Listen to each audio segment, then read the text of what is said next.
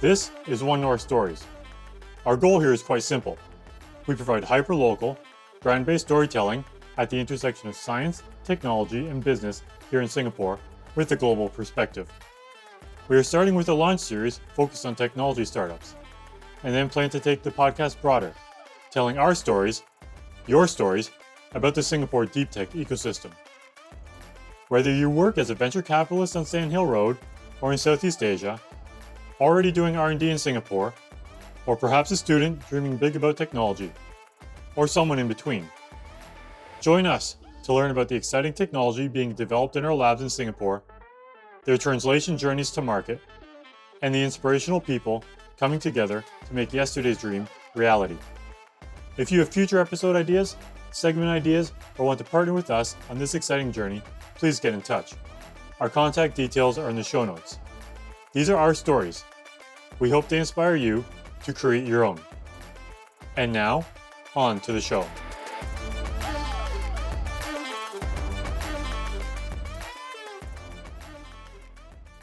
when I went to enter uh, entrepreneur first, even though I had not made coffee before, I, I sort of knew that I could rely on fermentation to create all sorts of fun new things. Bean free coffee is making coffee without using coffee beans. So instead of using coffee beans, we upcycle uh, foods that would otherwise be thrown away, such as surplus bread, okara, brewer spent grain. And then using our proprietary fermentation process, we create coffee's flavors. And then we roast this product and we grind it up. The end result brews and tastes just like ground coffee. We just use about 10 times less CO2 to uh, make it happen. It is not for everyone. And we've heard that over and over. Some people are willing to pay 10 to $15 for an Americano. I don't want to live in a world where that's the case. And I think that the mass market doesn't want to live in a world where that's the case. For those that really love the story of the bean and the altitude, and that is sort of what they love about coffee, it's not for them. But we believe that the mass market really just wants a delicious beverage at the right price. For this episode, I've sat down with Jake and DJ from Prefer. They are working to bring a new twist on a classic, coffee, without the coffee bean. They are upcycling day old bread, okara, and brewer spent grain.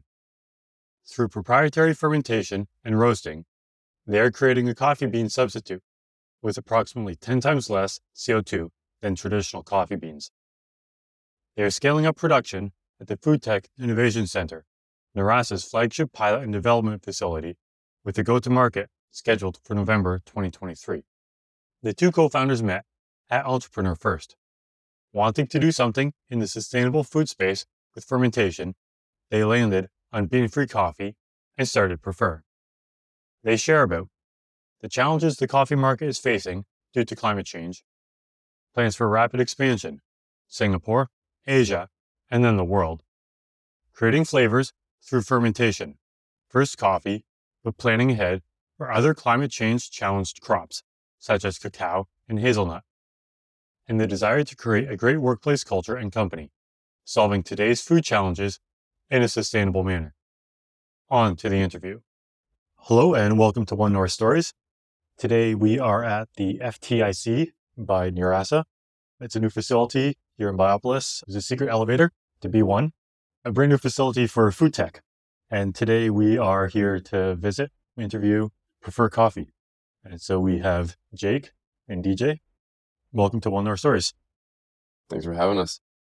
Okay, so let's, get in right into it. Maybe we could start with some introductions. First, who you are, what you're doing here. Sounds good.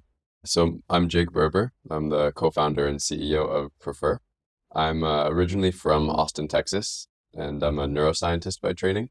Then I moved to Tel Aviv after graduating college to work biotech startup after a while there, I realized I needed to be working more on climate solutions. So that's when I became a VC investing in sustainable food tech startups, basically as an excuse to learn as much as possible about climate and food tech, knowing that I wanted to start something of my own one day.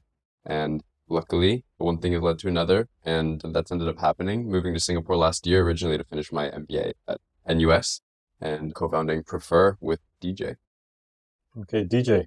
Hi, thanks for having me. DJ here graduated with a degree in chemistry from UCL on an A-Star scholarship. Upon graduation, I came back to Singapore, started working in organic chemistry, and then I moved on to create flavors and fragrances from biotransformation. along the way, I also started a kombucha brewery and food consultancy. So there we were consulting for Michelin star restaurants, cocktail bars in Singapore, help them create new products, new flavors, new ingredients, all derived from fermentation. Following that, I went back to research and I was working in creating serum free media for cultivated meat here at BTI. And yeah, late last year, I joined a startup accelerator, Entrepreneur First, and that was where I met Jake. You have a, another title, the Prince of Fermentation, at, at least for, for the, our Singapore context. Can, can you tell us first, is that, is that a self given nickname or someone else gave it to you? Uh, no, so it was afforded to me during a, a CNA lifestyle interview. And, and the journalist was looking for a, a catchy headline know, to, to, to, to write the story. Yeah, but it, it started out when and I was uh, teaching fermentation workshops at the hawker centers uh, at Tiong Bahru uh, with, with a group of friends. Uh, the, the idea really was to democratize science and chemistry. And we figured the best way to get people interested in science was to get them interested through food. Okay.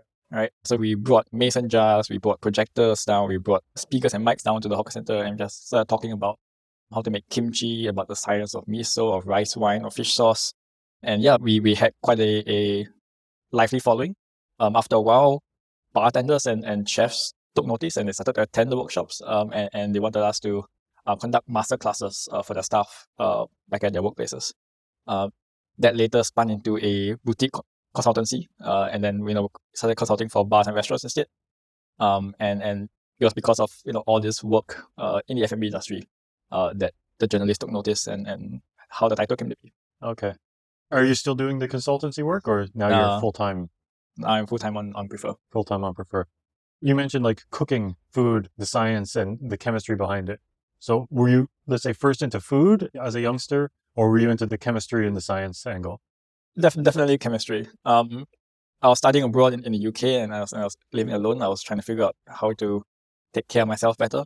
Uh, so I was cooking food for myself, making coffee for myself. I figured, hey, why not try and apply some of the chemistry principles I was learning in, in class in the kitchen? And I started looking up about amino acids, about you know uh, glutamic acids, and, and how they impact taste and flavor. Looking at how salt and pH affects Maillard reactions to affect browning. And yeah, one thing led to another. When I came back to Singapore, I was really keen to explore food science. And I think back then, five years ago, it, it was not so much a thing. And but I was lucky that it took off and interest grew. And, and Jake, did you have any, let's say, first technical loves? You talked about the the neuroscience background and then getting into climate, but then food out of that. Does that relate any of your childhood dreams? Yeah, first technical loves. Uh, well, my my first topic of interest was definitely neuroscience. I, more on a personal note, I had a few friends in high school that were really struggling with depression and other mental health issues, and I noticed that none of their none of their depression drugs were working essentially. So I was on a mission to try and find a better solution for depression, and so that led me to write my thesis in neuroscience and alternative sources of healing for depression. But then after starting my career in neuroscience, I started just learning more about climate within climate, I learned more and fell in love with food tech and sort of creating this sustainable food and beverage system. And yeah, along the way, while I was uh, working at the VC investing in food tech, that's where I learned about the unsustainability of coffee. That's where I learned that basically the supply is diminishing, demand's rising, and it's a $500 billion market with very few solutions. And luckily, I met DJ, and he sort of had that solution to that, that problem that we're trying to solve now, which is creating a sustainable and affordable food system, starting with coffee. Okay, so coffee. Um, prefer your, your tagline is bean free coffee. So tell us a little bit what is bean free coffee? And, and yeah, how, how does that tie into to what you just talked about food sustainability? Yeah, so bean free coffee is making coffee without using coffee beans. So instead of using coffee beans, we upcycle uh, foods that would otherwise be thrown away, such as surplus bread, Okara brew spent grain. And then using our proprietary fermentation process, we create coffee's flavors. And then we roast this product and we grind it up. The end result brews and tastes just like ground coffee. We just use about 10 times less CO2 to uh, make it happen. Okay. Any su- super secret ingredients there? Or that's D- D- DJ smiling. That that's your magic. Yeah, I mean, we, we rely on, on fermentation to you know create value um, from food byproduct that would otherwise be thrown away, and that essentially is the, the secret sauce of the business. Okay. Let's take a one step back. So you guys met at Entrepreneur First in Singapore. Is that correct? Correct. When you went into Entrepreneur First, were you specifically looking at food tech, at fermentation, or you were just kind of very open to, to ideas that, that, that you'd find there? Yeah, I think I was coming from a non technical point of view, wanting to work on something within food tech, and within food tech, wanting to work within fermentation. So within food tech, it's kind of the three buckets plant based solutions, fermentation technology, and cultivated meat, essentially. In my opinion, each has their strengths and weaknesses, their pros and cons, but fermentation for me is the most direct way we can make an impact now in terms of making delicious and sustainable products. And so that's sort of base one of where DJ and I connected was we want to do something in fermentation. What that was has gone through a few different pivots and iterations, and coffee was the one that got the most traction. And yeah, that's what, how we ended up starting Prefer. Okay. I'm just curious, before you went into EF, DJ, I mean, did you know that, that you could make bean-free coffee? No, not coffee in, in particular. Um, but with my consulting work for bars and restaurants, we were creating all sorts of funky, weird, novel ingredients, novel flavors to begin with. We were making our own nata de coco. We were making vinegars. We were making wines and beers from sugarcane juice. We were making marmite from surplus sourdough. So, yeah, when I went to when I went to enter entrepreneur first, even though I had not made coffee before, I, I sort of knew that I could rely on fermentation to create all sorts of fun new things. So, when did you guys exit entrepreneur first? We already had an exit. no, no, this, this, sorry. Uh, no, no, in January. J- J- January this year. Yeah. Correct. So, so Jan- January 2023, and now we are yeah middle of 2023 here at Nurasa, which is the uh, Food Innovation Center. So, so what's what's happened in, in these last six plus months to go from let's say this idea of, of, of the bean free coffee to yeah now having your own space to to start your pilot production? Yeah, I, I can touch on the commercial side of things and let DJ go more into the amazing things we've been able to do with the product. So on the commercial side of things, we were able to fundraise from Entrepreneur First. And we have also been supported by government entities here in Singapore, like Enterprise Singapore, A-Star. And they have given us some non-dilutive financing for research collaboration agreements and other things as well. And so that's really given us the base financially and the support to sort of go and achieve the, go and take this idea and, and turn it into reality. So that's on the financing side of things. In terms of commercial side of things, we have been basically validated by the market that people will buy this once we make it. So we have around 200,000 Sing- Singapore dollars in signed LOIs with customers that are basically waiting for us to get a manufacturing license and commercialize in November. And that's when we plan to launch our, our in stores as well as with other uh, consumer facing products as well with our partners. Okay, so clock's ticking, DJ. January to November to launch. so, what do you need to do on the technical side to? For yeah, that? I think well on, on, safety and regulation, we have crossed initial hurdles. We are safe to test. We are, we are safe to offer our, our product out to, to consumers. On manufacturing, R and scale, we started out with a couple of grams, really like a cup of coffee. Now we are making at least a kilo of our product, and I think we need to, you know, we are looking to like 10x that within within the next couple of weeks to get to a small pilot scale. Yeah, I think so far we when we offer our coffee to folks, more than half of people say that they like it. We are getting nutty, chocolatey flavor notes that resemble or mimic a Brazilian Arabica, a Brazilian style of coffee, and that we think is a a flavor profile that has a mainstream appeal. So, how how long does a batch take to let's say from conception to getting it in a, in a cup? Anywhere from thirty six to forty eight hours. Okay. So, oh, that's very fast then. Yeah, very fast. So it's, it's not weeks of fermentation or anything. Do, do you guys have any other employees? I mean, we're, we're here with the two co-founders. Is there any need to hire anybody now? Yeah, we do have another employee, our R&D scientist, Irong.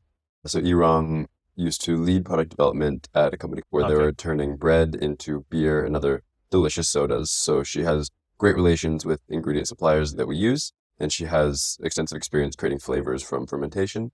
She's also a trained barista, and which is very helpful for us because she's helping us test different applications. In the coming weeks, we will be testing applications for espresso pull, putting it into pods or capsules. And so, yeah, she's really helping us expand what we can do with our product. Okay, so just very curious on, from from the barista angle. I've I've got a list of, of ten things here, and I, I say will it brew. So can, can can we go through these 10 things and, and you guys say yes or no? I, I assume the answer is going to be yes for all of them, but just for some context here, because we want to be a worldwide podcast. So everyone brews their coffee a little bit differently. Yep. So let's, let's start with the, the, the Singapore angle. Um, have you brewed it in a sock Yes. and, and it works? Yeah, it works. It works. Okay.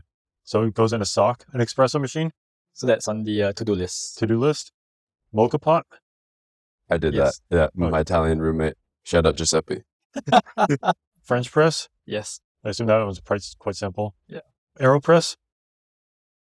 No, not yet, but we believe that it will work. Okay. Percolator. No, No, not yet. Or not yet. not yet. All of these Okay. are not yet. Not not, not yet. I'm going to say yes to all of them, and DJ rolls his eyes. um drip coffee Yes. capsules To-do list. to do list. Okay. Um. What about instant or like a freeze dried? Mm, that is a that's further down the to- to-do list. Yeah, but I, I would say that's the furthest away. That one is the least priority. We're selling coffee grounds to integrate into barista workflows and at home sort of workflows. And uh, instant coffee is a whole other market in itself. Okay. Probably also less margin. I would assume. Or I mean, it's, it's the lowest cost You said it. coffee. Okay. Yeah. And then my last one is a pour over. yes. Okay.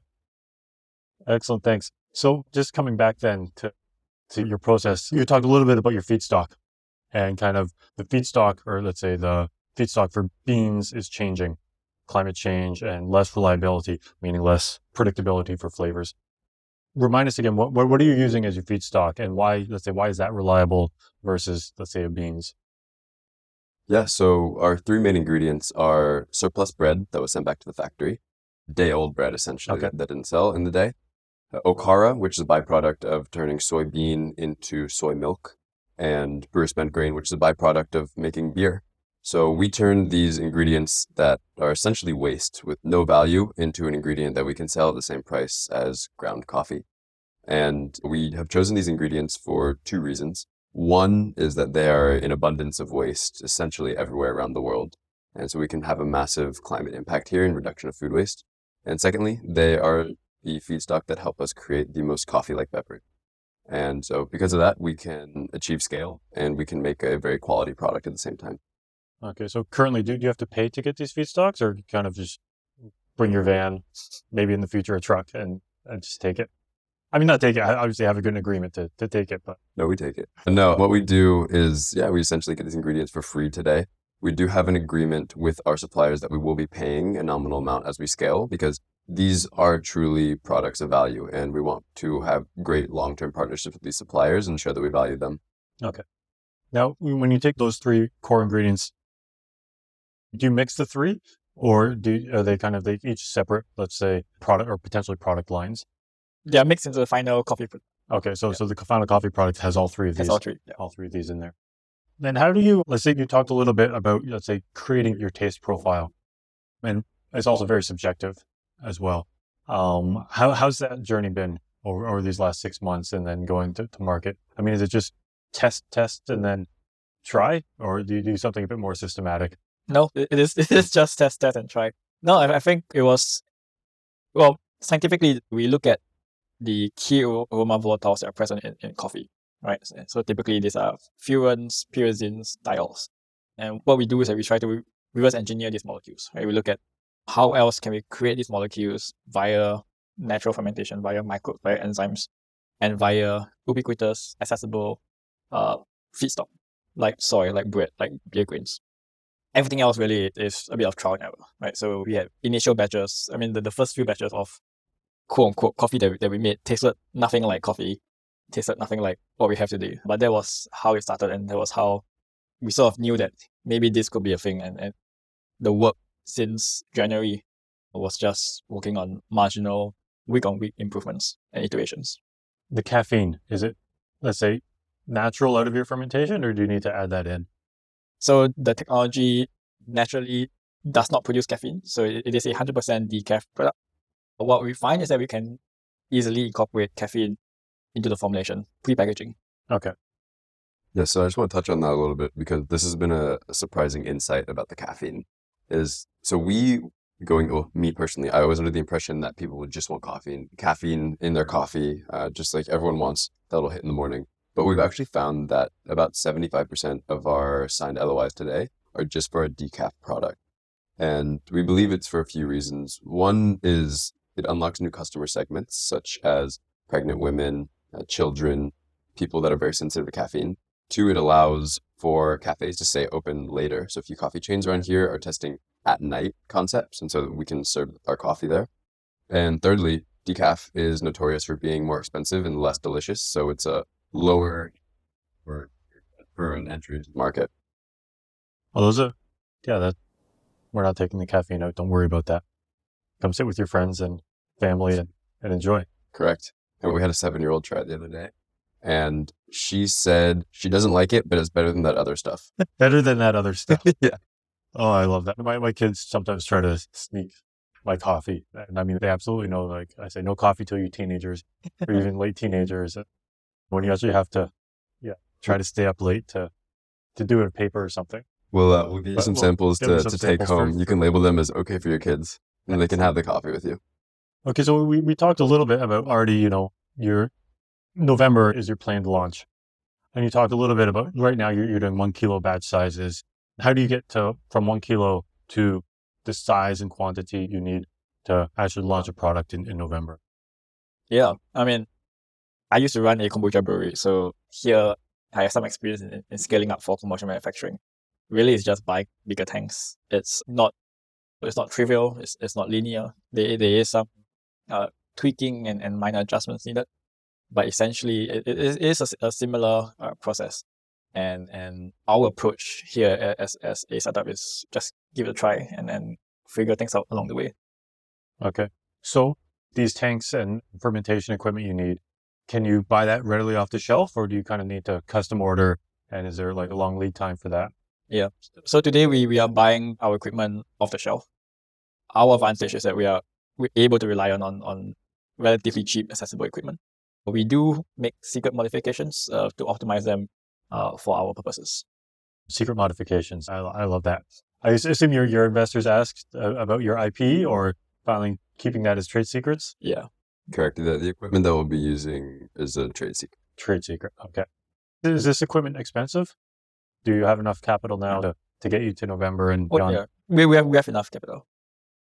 And all that work is going to be done here at Nurasa. Yeah. That's correct. That's correct.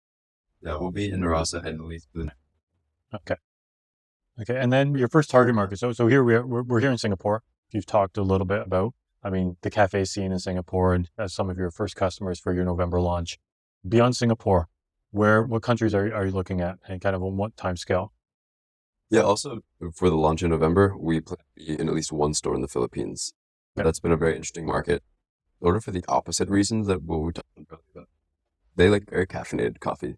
And so it can sort of be on the, the other end of the scale. And again, that, that's one of the great things about what we do is we can provide either or. So Philippines end of the year. And other interesting markets in Southeast Asia, in particular Vietnam, there's not only a lot of coffee drinkers there, but there's a lot of beer brewing equipment, which is similar to what we can potentially scale up into. In addition, Indonesia is a very large market. So here in Southeast Asia, we're, we're very focused here for the next year or so. In APAC, there is also a massive coffee market in Japan and Korea both. And so that could be a very interesting next step for us. Uh, But then in 2025, we plan to move beyond APAC into large coffee drinking regions such as the EU and also the, the US. Uh, no country in the world drinks more coffee than the US.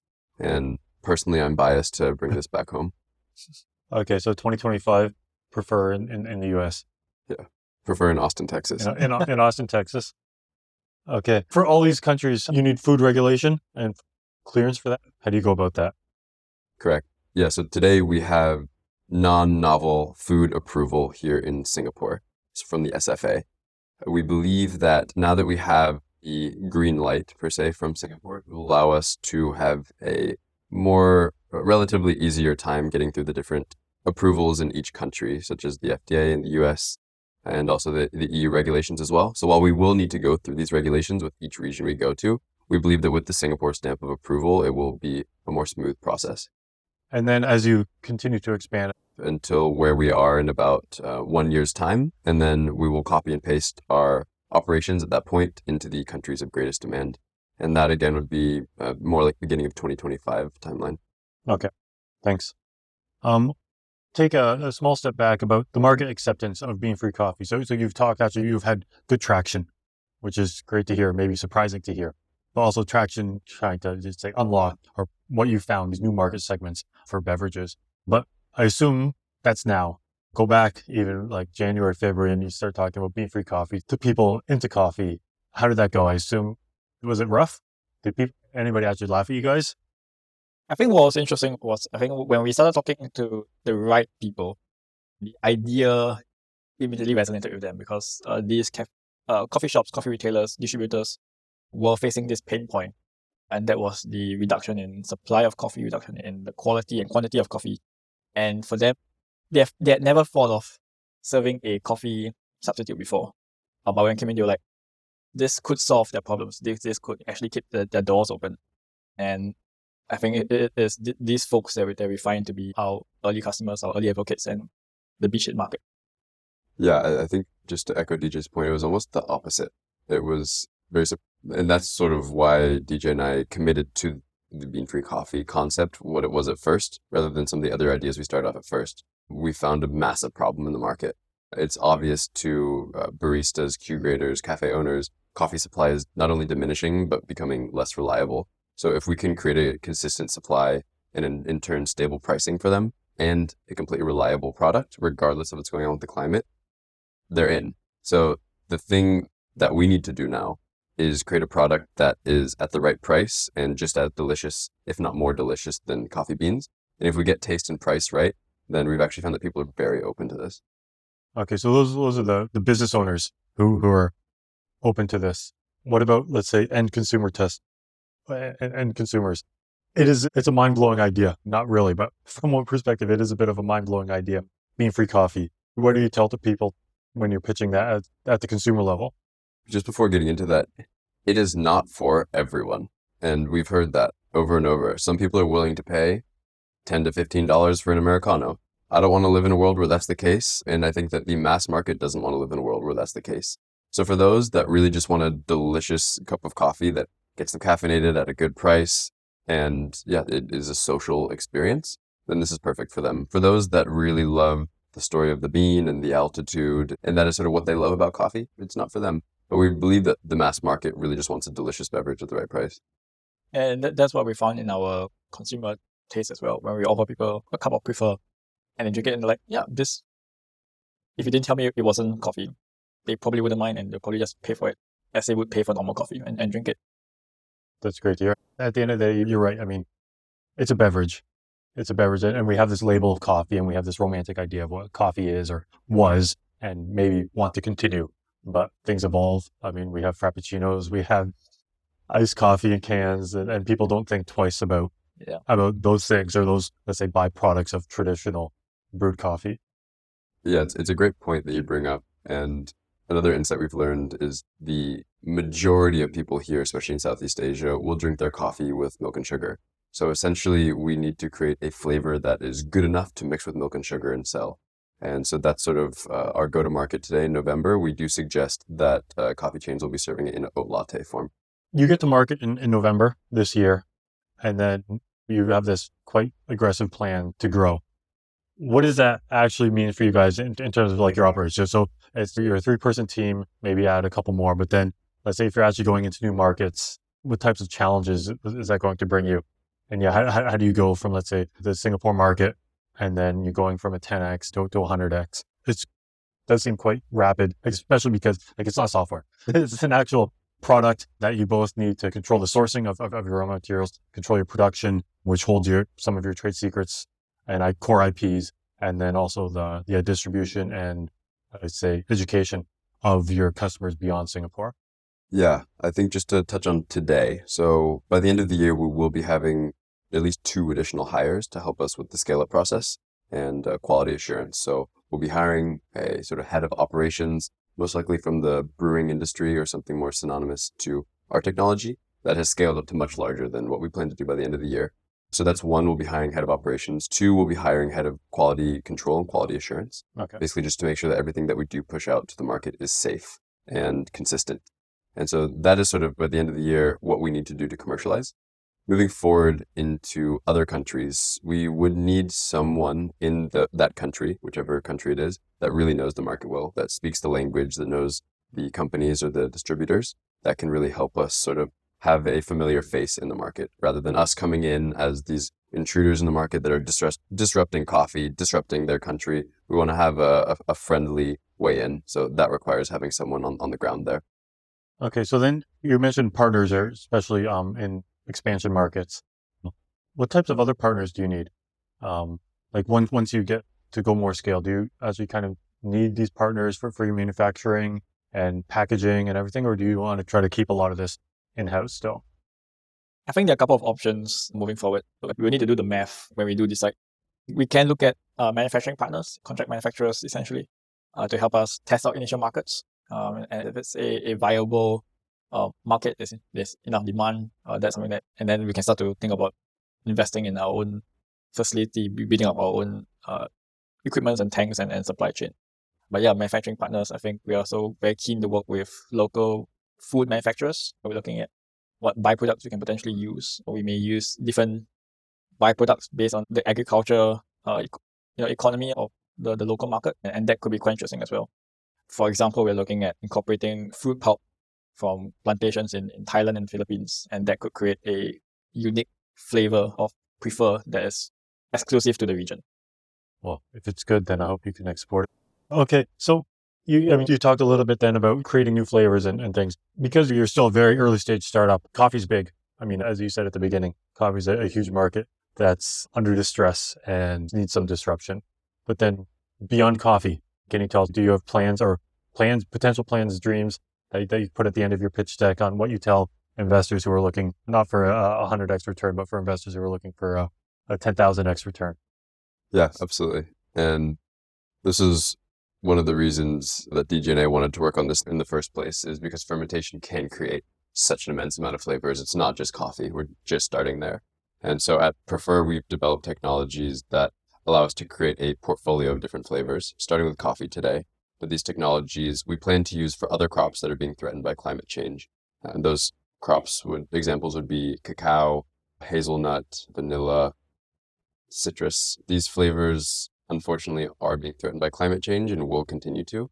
So the technology we developed allows us to make these crops and flavors in a not only a more sustainable way, but also a more affordable way. And so that's the, the vision of Prefer. Okay. How will you, how, let's say you're, we're here two, three years from now. How would you define success for Prefer? I think for me, a commercial product level success essentially is seeing Prefer at, at stores and chains or around town. I think that is one level of what we strive to achieve within, within the next months and years ahead. Yeah, this is a very soft response, but I would love for Prefer to be a place where the most talented people in the world want to come and work because of the culture that we've created here and the massive impact that we do plan to have here. And just making a place where people are working hard, having a lot of fun, and learning a lot. And I believe that if we start with culture, we'll get the best talent. And if we get the best talent, we'll actually be able to win in this market and disrupt coffee industry to start and then move on to these other flavors as well. So to define success, I believe would be able to attract the greatest talent, have from there the greatest impact. Okay. Excellent answers. Thank you. You guys are still very fresh in your founding journey. What's going well? And then what do you wish, let's say, could have gone better to date? and maybe rectifications for the near mm-hmm. future? What's going well? I think DJ and I are going strong. we spend a lot of time together, and I think investors often ask, "What is something that you guys like disagree upon, or like what's been your biggest conflict?" And that's a question we really have to think hard on. Not that we don't have conflict, but we are able to work it out in a very logical, almost stoic manner. There's there is a lot of feedback that we receive on a daily basis, and I think DJ and I are both quite good at uh, separating emotion from data and just looking for data to sort of move forward and make correct decisions. So I feel like we have a really strong base going forward based on the relationship that we have in this team to start. And that's why I really want to put emphasis on culture just to sort of keep this going. Okay. DJ, anything you want to add? No, I, I think that really is the backbone of the company, right? So if the product fails, we pivot. We pivot around central values that, that anchor us as founders, as employees, as a team. And that is really core to what we do here. Okay, thanks. This question may be more more for DJ for a Singapore local context. So DJ, you were or are maybe always an, an A-Star scholar, um, and so just wanted to to talk a little bit about let's say you you you've chosen let's say I don't say non traditional path, but you're, you're you're still young, So, somewhat Um, non-traditional, I think. some- somewhat non-traditional. trailblazer. But you, you, I mean, you have this entrepreneurial drive in you, and you talked a little bit about that earlier with the fermentation and community outreach and just getting out there on the ground, talking to people about food science and about how to create flavors, and then maybe then back to the lab, but then always doing that outreach. So DJ, le- leaving leaving the the ivory tower of, of the lab, did you have any any apprehensions about this? Any doubts, or kind of you knew like the entrepreneurial blood and spirit was in you, and it's just something you you had to do. Growing up, my, my dad used to run a, a small ha- hardware shop selling like paints, spanners, pipes.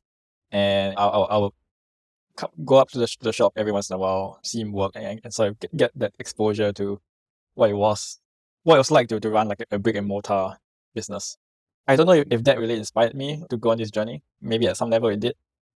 But I think at the end of the day, what I realized was when you run a, a small shop or when you run a business like like Prefer, you will never have perfect information, right? You never know if customers are going to come in tomorrow. You never know if you know the supplier is going to mess up. You never know if you're going to make a mistake. But really, it's all about taking that step, taking ownership of it, and you know just getting things done. And I think diving in headfirst was the only way this entrepreneurship journey was ever going to get started.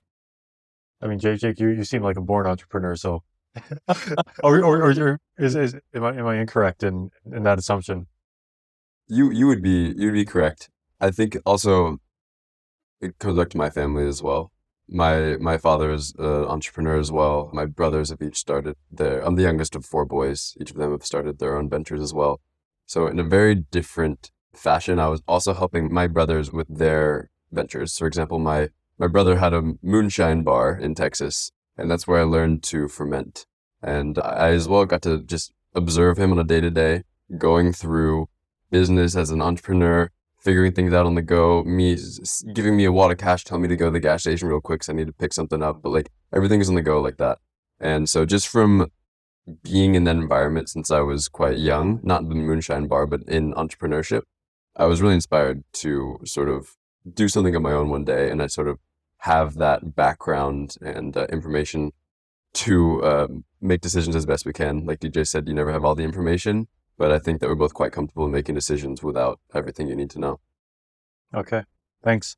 Just as a wrap up, anything else you guys want to specifically mention or plug that that we haven't talked about already? I think uh, look out for us in your favorite cafe in November. Do you have any specific launch partners that that you can mention today, or we need to wait? Not yet. Not yet. I do also want to plug that we will, as I said, culture, talent, people, that's everything to me specifically. We want to create a great place where people love to work. And so that being said, like I mentioned earlier, we are having, we are hiring by the end of this year. Uh, so if you are working in large scale food and beverage manufacturing, specifically in the brewing industry, please do reach out to me. Uh, in addition, if you work in quality insur- assurance or quality control in the food industry, please reach out to me as well. We would love to have you prefer. And uh, if not this time, we'll continue to grow and uh, keep you in the pipeline for later on. Okay, and how can our audience best know, best find out about Prefer? Yeah, so we have presence on social medias. Um, LinkedIn and Instagram would be best. Um, but at this point, just directly message me, jake at prefer.bio, or find me on LinkedIn, J A K E space B E R E R, and I will get back to you. Okay, excellent. Thank you very much. Thank you. And with that, thanks for listening. Please hit like and subscribe wherever you are getting your podcasts. Thanks for joining us for our launch series, and be sure to look out for future episodes as we explore the intersection of science, technology, and business in the growing Singapore deep tech scene together.